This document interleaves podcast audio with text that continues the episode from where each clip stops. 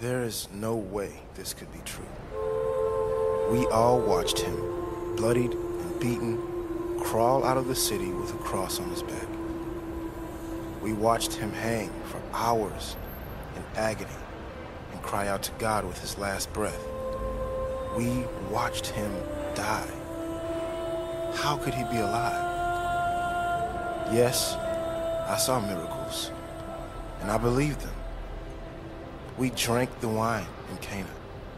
We ate the loaves and fish. I hugged Lazarus standing in his grave clothes. Rabbi spoke of a new kingdom, of Yahweh's kingdom finally coming. And everything he touched was always somehow changed. And my heart was filled with an unspeakable hope. I believed. But now these madmen I once called my friends, they say that our rabbi lives again. They claim to have seen him, to have been with him face to face, like when he was teaching us. If, if I could just see where the spikes were driven into his hands, or maybe where the spear went into his side, maybe then I could believe it. But for now, I just don't know.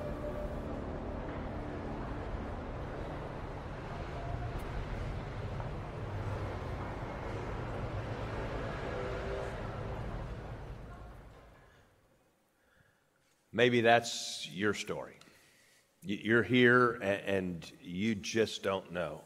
And can I say to you, we're so glad that you're here. We're thrilled that you would come and, and, and take a moment and explore this thing. And, and the truth is, is that uh, no matter what you know or what you believe about this whole Christianity thing, the chances are that you are familiar with, with at least a couple of the stories. You're, you're, familiar with the story of Christmas and you're familiar with the story uh, of Easter. Th- those two stories, Christmas and Easter, as hard as they may be for you to believe, are, are very different from one another, but they're actually very much the same uh, too. Uh, Christmas is about the manger, and Easter is about the cross and, and the empty tomb. Uh, Christmas is about what Jesus was given, Easter is about what he gave us. Christmas is about Jesus God in the flesh coming to earth. Easter is about Jesus, God in the flesh leaving this earth. And there's this tension through the scriptures building uh, between these two stories the story of Christmas and the story of Easter. On the one side, you got the baby Jesus. On the other side, a crucified king. Uh, on the one side, you have shepherds and wise men drawing near to him. Uh, on the other side, you have Jesus' closest friends deserting him. But, but these two stories actually go hand hand in hand. Because without the coming uh, of Jesus as a human being, we could never have forgiveness of sins through his death. Without the message of joy to the world, we could never make peace with God through an empty tomb. As we come into this Easter weekend, I, I, think it's important for us to bow our hearts before the Lord. And so, if you're able, uh, right where you're seated at all of our campuses, I want to ask you to take a knee right at your chair. If you're not able, or maybe your dress won't allow that, then just stay seated and, and bow your heart before the Lord. Uh, that's what's important is the posture of our heart. And today, as we come before you, King Jesus, we bow our hearts before you, asking you to do in this place and in this church and in this weekend what only you can do. We bow before you, saying to you, Lord, our answer is yes. Whatever you want to show us, yes. Whatever you want to give us, yes, we'll receive it. Whatever you want from it, from us, yes, we will give it to you, Lord. We, we bow before you today, and I ask that you would meet the needs of everyone under the sound of my voice. And Lord, I thank you that not only can you do that, you can do it and not be tired when you get done. So, Lord, in this place, let the Word of God come alive. Let it not just be black ink on white pages, but could it be the living Word of God that would pierce every heart under the sound of my voice? In Jesus' name we pray. And together we all say, Amen and amen. Can I say to you today, Happy Easter? In church, one of the things that's true, if we're honest, is that we pretend uh, that doubts are fake. When in fact, for most of us, uh, uh, at some point or another, uh, there's a very real wrestling match that takes place in our hearts. And there are lots of times where, where we wrestle. And I'm not talking about WWE uh, wrestling, right? In fact, my 16 uh, year old daughter just two weeks ago found out it's fake. Uh, she, she and, and, to her credit, she's only seen it for a few seconds a couple of times, but she was convinced until just two weeks ago that, that those guys are really killing each other. But in life, if we pretend it's not real, even if we pretend it's not real, there are lots of times when we wrestle. In one corner, you got this, and the other corner, you got that, and we're expected to come away with this clear winner. And, and, and maybe you're literally wrestling today between two extremes. Maybe you're here and you just had a baby, but, but you also lost your dad. Or maybe you're here and you just got married, but, but your parents are in the middle of a divorce. Or you just got a promotion, but your spouse just lost their, their job. It's in the middle of those uh, contrasting and contradicting stories that I start to think about another wrestling match, a wrestling match that occurs between belief and doubt. And here's the truth about a faith family this size. On any given moment, every given moment of every given day, somebody in our faith family is in that wrestling match. And, and as I meet with people on any given day, sometimes from one meeting to the next, the, the pendulum swings all the way from overwhelming belief to devastating doubt. And back and forth it swings in the lives of those who call this their faith family. And, and usually, most of us don't end up in one corner or, or or the other. Instead, we find ourselves right in the middle of the mat trying not to get pinned. And we feel tugged one way or the other at any given time, but we don't ever really completely believe or, or really ever fully doubt. We have seasons where believing comes easy, and then there are seasons where it's more natural uh, to doubt. But the truth is, almost all of us will find ourselves in that situation from time to time. Like the dad of the sick boy who encountered Jesus and said, Jesus, I, I believe, but help my unbelief. Jesus, I believe, but help my unbelief. Two, two, verses before this in Mark chapter 9, that daddy of that sick boy says to Jesus, If you can do something, have pity on me. If you can do something, Jesus, help us. That, that little word, if, those two letters, hang in the air. That word if expresses both faith and doubt at the same time. And it's intermingled in his very soul. For years, he had been searching for help for his boy. He was heartbroken. He was disappointed. And finally, he made it to Jesus, but the disciples failed him. How could anyone blame that daddy for doubt? And there are times when, when we say, Yes, I believe, I believe you, God. And there are other times that we say, Hold up, God, I'm not, I'm not so sure about that. And, and it's this back and forth, quite honestly, between doubt and belief that can make us spiritually seasick. It's as if we're in this wrestling match and we're stuck in the middle. And doubt can take on many forms from uh, questioning our beliefs to feeling distant from God, but, but it can leave us feeling unsure and uncertain in our faith. I, I want to share with you today some truths about doubt. And, and, these are things that if we can get them, we can actually understand doubts. And, and if we can better understand them, we can get a better grip in this wrestling match that we either are in or will be in at one point in our lives or another. Th- three truths, I hope you would write them down because I think they'll be helpful to you even if you don't need them today, in the season that you're in today, I assure you a season will come where you will need them. And if you write them down, you can find them. Uh, number one is doubts are never just intellectual.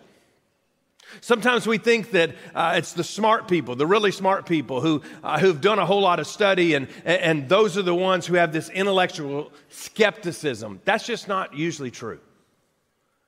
Because the evidence actually points to Jesus. The, the, evidence actually points to a resurrected Christ. Doubts are never just based on some academic skepticism. You say, What are you saying, Alex? Here's what I'm saying emotions are involved.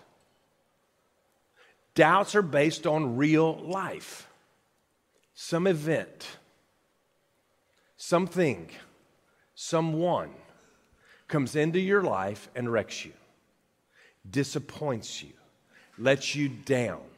And you can't reconcile that with the story that you've told yourself. the story about God, the story about life, the story about who you are. Hear me today. Doubt is just as personal as belief. Tim Keller sums this whole thing up saying this doubt always masquerades as purely intellectual, but it never is.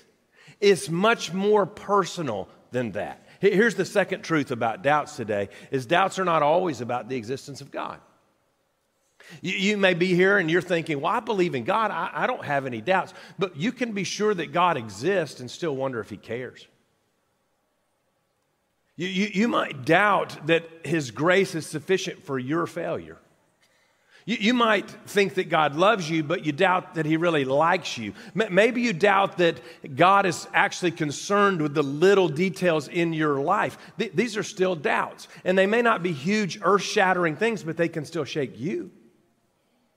The, the third thing I want you to know about doubt today is that doubts and belief are not mutually exclusive. We tend to think of doubt as the antimatter to faith, that any doubt, no matter how big or how small, can destroy faith. If you let it in, it will kill any faith that you've worked on. The, the truth is, doubts are often a sign of healthy spiritual growth. In, in fact, let me introduce you to someone in our faith family who has dealt with this kind of doubt. Watch this story. So, I met Courtney uh, when I started working for a family business uh, many years ago. We had lots of hobbies, lots of things we enjoyed doing. Uh, one of them was riding motorcycles. And uh, one beautiful Wednesday evening, uh, my brother and her and I jumped our bikes and we were going to head to my grandmother's house for dinner. It was a beautiful night, I remember. And we, we took off down the road and everything was just as it always was.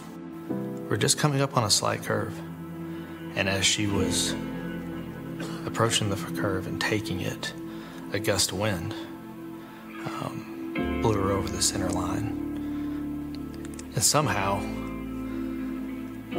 I was right behind her, and it felt like I drove through it in a cloud. I still remember running up to her and holding her, but I knew she wasn't there. And it was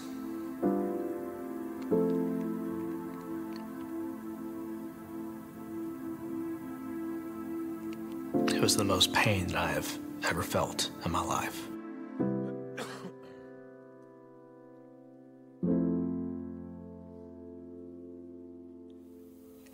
And I could say I never cursed God, I never blamed God, but I questioned. I questioned him directly why. I remember just crying out, whether it be at night when I lay my head down in the bed, or first thing in the morning, or driving down the road, just crying why. Whenever I, I was in my weakness, in a state of just collapse, and I didn't even know how or what to pray. There was a point of, I felt it was just overwhelming, where I can still remember the day where that intercession happened. How do I do this? Because I, I can't, I can't, I can't do it on my own. Because I was in a valley at that point, and I knew in my heart that He was holding me. I just couldn't quite get it to my head. There's nothing I, I learned, and, and, and through that process, there's nothing in this world that could satisfy that. Can, can I just say to you, how, how unhealthy would it be for him to not talk to God about that? For him to not ask God why in, the middle uh, of that scenario. Let me show you the same kind of doubt in the story of one of the disciples, one of those who walked with Jesus. And if you rush through this passage, you'll, you'll miss it.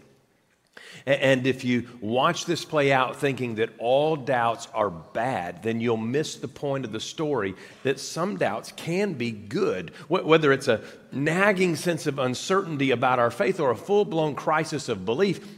Doubts can leave us feeling lost and discouraged and all alone. But, but as we'll see today, we're never alone in our doubts. Even the apostles themselves struggled with belief in the early days of the church. If you got a Bible, let's go to John chapter 20, almost to the very end of the book of John. And John chapter 20 and verses 1 and 2. Early on Sunday morning, this is Easter Sunday morning. Early on the first Easter, early on Sunday morning, while it was still dark, Mary Magdalene came to the tomb and found that the stone had been rolled away. She ran and found Simon Peter and the other disciple, the one whom Jesus loved, and she said to them, They have taken the Lord's body out of the tomb, and we don't know where they have put him. So, so here we have it. This is the first, very first Easter Sunday morning. And Mary and some other women, the Gospels tell us, went to the tomb. And when they get there, the stone has been rolled away and the tomb is empty. And she runs back and gets Peter and John, the disciple whom Jesus loved. And what do they do? D- do they just believe her? Absolutely not. They, they, they, decide that they need to go see it for themselves. And when they get there, they see that it's true. Yep, the women were right. And, and they run back and tell everyone else. But Mary hangs around. And she sees a gardener, or so she thinks it's a gardener. And she's crying. And, and this man asks her, Why are you crying? And she says, My Lord, my Lord was right here. His body was right here. And now it's gone. And I don't know what to believe. And then she heard him tenderly say her name. And oh, is it our prayer that you will hear Jesus say your name tenderly this weekend? Mary. Mary, Jesus said. She turned to him and cried out, Rabboni, which is Hebrew for teacher. She runs back and tells everyone else, I have seen him. I've seen Jesus. And do they take her at her word? No. They need to go see it for themselves. And, and, here's the truth all of Jesus' followers on resurrection morning actually acted more like realists than gullible fanatics. That, that Sunday evening, verse 19, look at it, verse 19. That Sunday evening, a few hours later, the disciples were meeting behind locked doors because they were afraid of the Jewish leaders. They were afraid they were next. Suddenly, Jesus was standing there among them. Peace be with you, he said. How, how quick do you think Mary was to say, I told you? I told you and you, and especially you too. I, I told you. I know I would have done that. Okay, just confession. But these guys are not condemned for not believing Mary. I want to say that again. These guys are not condemned for not believing Mary. Instead, they are blessed by Jesus' presence. He shows up and he reveals himself to them. But there's one guy who wasn't there. You, you know his name. What's his name? Thomas was, was not there. Let, us keep reading. One of the 12 disciples, Thomas, nicknamed the twin, apparently he was a twin, was not with the others when, when Jesus came. But they told him, We've seen the Lord. But he replied, I won't believe it unless I see the nail wounds in his hands, put my fingers eh, into them, and place my hand into the wound on his side. And I want to tell you today, Thomas is my favorite because I can relate to him because he's the most in your face about his doubts. And every one of us, truth be known, will one day know or have already known exactly how Thomas felt on that resurrection morning. And so, for that reason today, I want to deal with a topic that is often avoided among bodies of believers. And it's avoided in, in churches. And I want to do it on Easter weekend. And if you're a believer, I want you to think about this today. If you're a Christ follower, I want you to think about this today that Thomas had the exact same evidence that you and I have today. He was told by someone who was told by someone. That, that's what we have to go on, at least initially, right? But, but Thomas doubted. What, why did he doubt? I think it's because the message he heard contradicted the story he told himself. Truth be told, I think he was disappointed. There are only two other times that Thomas is mentioned in the Gospel of John before this story. One is over in John chapter 11 when, when Lazarus dies and Jesus says, Let's go to Bethany, let's go uh, to Judea. And the other disciples are like, Jesus, if you go there, they'll kill you. And Thomas says, Well, let's go with him and die along with him. So I don't want you to get the picture in your head that Thomas is this wimpy guy. In other words, he was willing to die for Jesus, but maybe he wasn't willing to live for him. The, the only other place that Thomas is mentioned before that is when Jesus, the night before the crucifixion, says to them, Hey, I'm leaving, but you will follow me. And Thomas says, Jesus, we have no idea where you are going. How on earth could we know the way? In other words, he was willing to follow Jesus to hell and back. He would have laid his life down for Jesus if he'd asked him to. But all Jesus was asking him to do was believe to go without Jesus here in the flesh and tell others about him. And initially, Thomas was unwilling to do that eh, because it sort of messed with his whole story. And perhaps you wrote a story and it didn't play out like you wrote it, and you're disappointed. Thomas believed that Jesus was set to storm Jerusalem to take control of the temple, to challenge the Romans, just like every other revolutionary before him. That was Thomas's story. And a resurrected Jesus didn't fit his story. He needed and wanted Jesus to do for him what he wanted him to do, not the other way around. But let's look at what happens in Thomas's story because the story is not over. Uh, look at verse 26. Eight days later, the disciples were together again, and this time Thomas is there. The doors were locked again because they're still afraid, but suddenly, as before, Jesus was standing among them. Peace be with you, he said. I love how Jesus has to say this every time he just appears in the room because it's so true, right? If someone were to materialize right here, right now, I'd just, I'd, t- I'd be the first one out the door.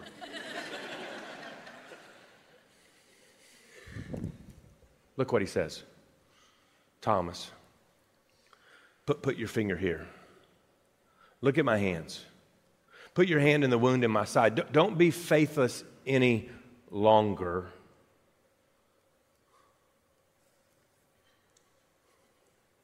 Say it with me. Believe. Thomas exclaimed, My Lord and my God. Now, I want you to notice what Jesus didn't say. He didn't say, Hey, Thomas, I heard you were doubting. He didn't show up in the room and go, Well, well, well, my faithful disciples and Thomas, who doesn't believe anymore. He didn't get on to him. He didn't tell him how bad he was. He just said, Hey, Thomas, I missed you last week. What do you need? And he met Thomas at the point of his doubt. He actually used Thomas's doubt to help him believe. Do, do, you need to see me, Thomas? Do you want to touch my hands, Thomas? Go ahead and touch my side where I was stabbed as well, Thomas. In fact, I want you to write this down in, in your heart and in your uh, mind that, that God is not upset by your doubts. Why? Because He's not afraid of your doubts. Another way to say it is God's not repulsed by your doubts. In fact, He invites your doubts. In fact, it can be a healthy part of a spiritual journey if you will seek deeper understanding and a more authentic relationship with God. As the Apostle Paul wrote in Romans chapter 10, consequently, faith comes from hearing the message. And the message is heard through what? Through the words about Christ. Our doubts can lead us to a deeper study of the Word and a deeper understanding of who God is. L- listen to me. The same Jesus, the very same Jesus who in this book is, is saying, Ask and it will be given to you, seek and you will find, knock and it will be open to you, is the very same Jesus who stands at the door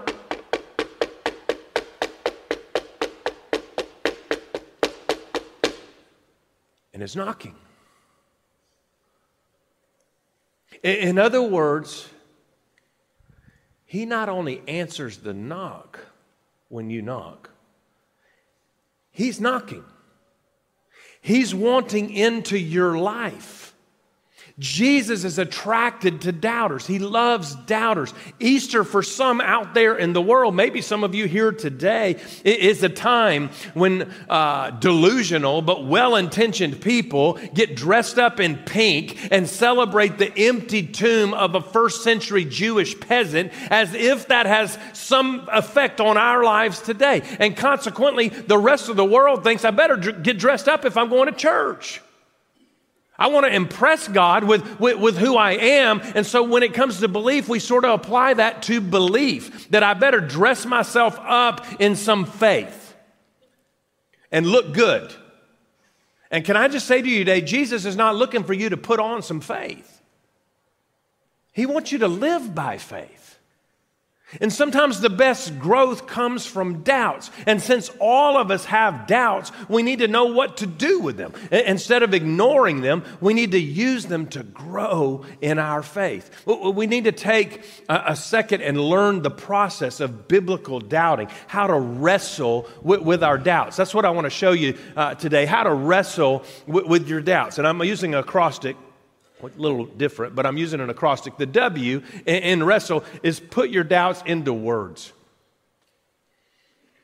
What are you saying, Alex? Here's what I'm saying be honest about your doubts, be honest about your questions, say them out loud. That's exactly what Thomas did. By the way, he's not the only one who struggled with doubt in the early days of the church. In fact, many, if not all, the apostles had similar struggles and had similar questions about their faith. Do you, do you remember 40 days later, after all of this, Jesus gathers all the disciples. He's about to ascend into heaven, and he gathers all the followers on a mountain. Matthew records exactly what he said. We call it the Great Commission. We, we built this church. Every New Testament church since has been built on the Great Commission. Matthew chapter 28, uh, verses 18 through uh, 20. Jesus came and told his disciples, I have been given all authority in heaven and on earth. And with that authority, I tell you, therefore, go and make disciples of all the nations. Now, what's interesting to me is, is not the verses that we know. It's the verse that comes right before this one. Does anyone know Matthew uh, 18, 17? Probably not. Because we usually just skip right by it. But, but I want you to see verse 17. When they saw him, they worshiped him, and some of them doubted. Occasionally, I'll have a conversation with a, somebody who's not a believer. And sometimes when they get vulnerable, they'll say to me, Pastor, if I could just see a miracle, then I would believe. And, and they're not talking about some random miracle, they're talking about something in particular that they've been praying for. C- can I just say to you, in this text, there are people who saw Jesus in the flesh with skin on die on a cross, be buried in a grave in public, and then they saw him 40 days later standing in front of them, and still they doubted. The difference between Thomas and the other apostles is that Thomas was not afraid to express his doubts while the others kept them to themselves. This willingness to be open and honest about your doubts can be an important step in overcoming them. Remember Thomas's doubts. Remember what he said uh, I won't believe it. believe what you want, but I won't believe it. Unless I see the nail wounds in his hands, I put my fingers into them and place my hand into the wound in his side. Do you know what I call this? This is a scream at the sky moment that Thomas had. And what I would say to you is when you're in the moment of a doubt, scream at the sky. Talk to God. God can handle your scream at the sky moment. Listen, He let God know exactly how He felt. He put it into words, and God is powerful enough and He's big enough to handle your words regardless of what they are. Putting your doubts into words means that you are actually admitting that you are not fully aware of everything that is going on. Here's the, uh, the next one in the acrostic, the, the rest. And you say, What do you mean? I, I, that's the acrostic because that's my word. Give your doubts a rest. In other words, put them on hold. Put, put your doubts into words and then wait. And don't just doubt the truth, doubt the doubt. Don't get too far ahead of yourself. Don't throw it all away instantly. Listen, in this day of deconstructionism, when everybody's, you know, being encouraged, burn it all down. Uh, listen, I'm okay with you lighting it on fire, but don't run away. Light it on fire and watch and see what survives the fire. Because there's something that will survive it. It's not all wood, hay, and stubble. There is faith in that thing. Light it on fire and stay and watch and see what will survive it. Give those doubts a rest. Let, let those doubts breathe a little bit. How, how long did Thomas put his doubts on hold. Well, well, in this particular instance, the scripture tells us eight days later.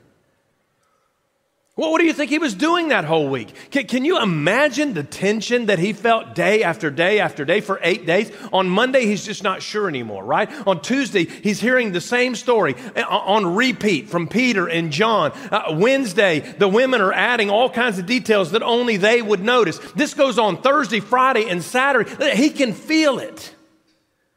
But he waited. He did not make a decision yet. He put his decision on hold. Here's the L lay your doubts in front of others.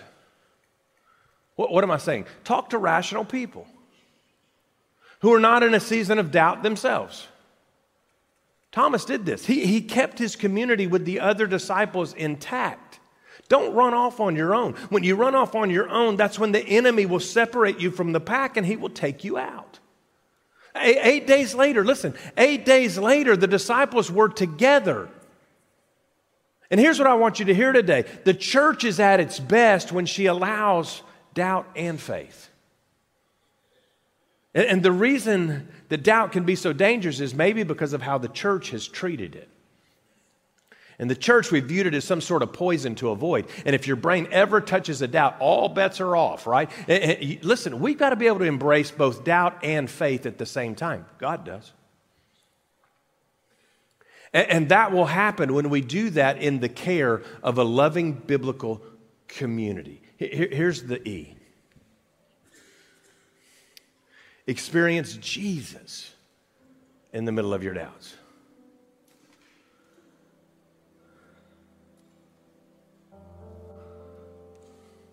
Beloved, hear, hear me.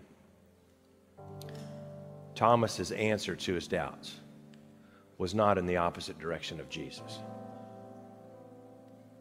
What he really wanted was to lean into his experiences. Listen, he'd experienced Jesus in the past. And he wanted to again. Look, look at what Jesus says. Put your finger here. Look at my hands, Thomas. Put your hand in the uh, wound in my side. Don't be faithless any longer. Believe. Believe. The, the answer to your doubts, the real answer, will always include an encounter with Jesus. We, we talked about it on Friday in our Good Friday services. The, the pastoral and priestly prayers that Jesus prayed on the Garden of Gethsemane. Gethsemane in Hebrew, the, the press. And at some point in the prayer, he sweat drops like blood. He was in such agony that he was actually releasing blood through his sweat glands. And, and, and the point of the prayer that I think that was going on when he was saying, Father, please Please let this cup pass from before me. don't let this be for me. I, don't want to walk through this. And the father said, No, it's your cup. I want you to think through that for a moment. Because in that moment, Jesus was not just dealing with our sin, he was taking on our disappointment. He was identifying with everything you and I will ever endure that is unendurable. He knows what it means to sorrow through what feels like you can't even live through it. And he not only felt it, he felt it for all people all at once. In one moment. Look, look this, this process. This is not some linear outline that you have to do step one, then step two, then step two, then, then, then three, then four. Listen, this thing's really more like a scrambled egg. You, you can go through things in any order. In fact, you can go through them all at once. That's what the disciples did, including Thomas. They were there for every miracle he ever performed. They saw dead people get up and walk. They saw people with leprosy healed right in front of them. They watched it happen. They, they carried some of these people in. What's my point? A miracle will not convince you to believe. The way to get over your unbelief is to just believe. In John, the miracles of Jesus are not called miracles. The Greek word is signs. John refers to the miracles as signs because they are pointing to someone. They're pointing to Jesus In fact, that's the next series we're going to start next Sunday. We're going to walk through the Gospel of John for seven weeks and look at the seven signs and the seven miracles that John decided to use and, and, to record to point us to Jesus. Because the reason he wants to point us to Jesus is because Jesus is the answer. To whatever your greatest need is, to whatever your crisis is, Jesus is the answer. And the point of a miracle, listen, it is not to answer some great need in your life, it's ultimately to show you who Jesus is. Now, remember when Jesus shows up to Thomas and he says, Hey, Thomas, come, come touch my wounds. There's no mention in the story that Thomas did that. He just said, My Lord and, and my God. What Jesus, when he said that to Thomas, when he showed up in that room, what was com- he's communicating to Thomas, Thomas, I know exactly what you need before you tell me what you need. And he does for you as well. Have you ever pondered as to why Jesus in a resurrected body kept his wounds? The, the New Testament is full of evidence about resurrected bodies, how, how they will be cancer free and they will be, eh, you know, healthy, and there's no obesity in a resurrected body. Amen? And gummy bears and chocolate will be healthy. resurrected body completely healed? If so, why did Jesus keep his wounds? There's a lot of theology there. We could run down a rabbit trail. He can walk through walls with his resurrected body, but he eats. He can go from Emmaus to Jerusalem in a second, but he sits and has a meal with, with, his disciples. The resurrected body. Why in a resurrected body does he still have wounds? The Bible says, by his wounds we are healed. And he's chosen to bear them for all eternity to communicate this, and do not miss it, do not miss it, do not miss it. To communicate this, the pain of humanity became the pain of God. And they communicate that every wound you and I have ever or will ever undergo, He understands. He was there, He cares, and He will restore if we will let Him. In the book of Revelation, those who gather around the throne refer to Him as the Lamb. But that's not what they said. They said, The Lamb who was slain. There is something on him that indicates he is the Lamb who was slain. And, and don't misunderstand, he was not martyred. He willingly laid his life down to love you. Th- this week I read a story in my orphan care reading, and it's about a little boy who was living with his grandmother. He was orphaned and living with his grandmother when their house caught on fire. The grandmother, trying to get up the stairs to rescue the boy, died from the fire and from smoke inhalation. And the boy's cries, desperate cries for, for help, were finally answered when a man uh, from the outside of the on fire building climbed up an iron drain pipe and then came back down that iron drain pipe with the boy grasping onto his neck for dear life. And after the funerals and after the mess was cleaned up, there, there was a, a public hearing uh, before the judge in that small town to determine who would receive custody of that boy. A neighboring farmer, one of the boy's teachers, the most wealthy citizen in the town, all were there appearing before the judge, giving their reasons why they felt they should be chosen to provide a home for this boy. The story says while the three of them were talking to the judge, the child's eyes were focused on the floor. And then a man came in the back door and walked up that center aisle through that swinging door to appear before the judge. And he slowly took his hands out of his pockets, revealing the scars on them. And as the crowd gasped, the boy cried out in recognition. It was the man who'd saved his life, whose hands were burned from climbing that hot iron pipe to get to him. That boy leapt onto his back again and held on for dear life once again. The, the other three men walked away silently, leaving the boy and his rescuer alone. The marred hands had settled the issue. The scars told the story not just of love, but of love in action.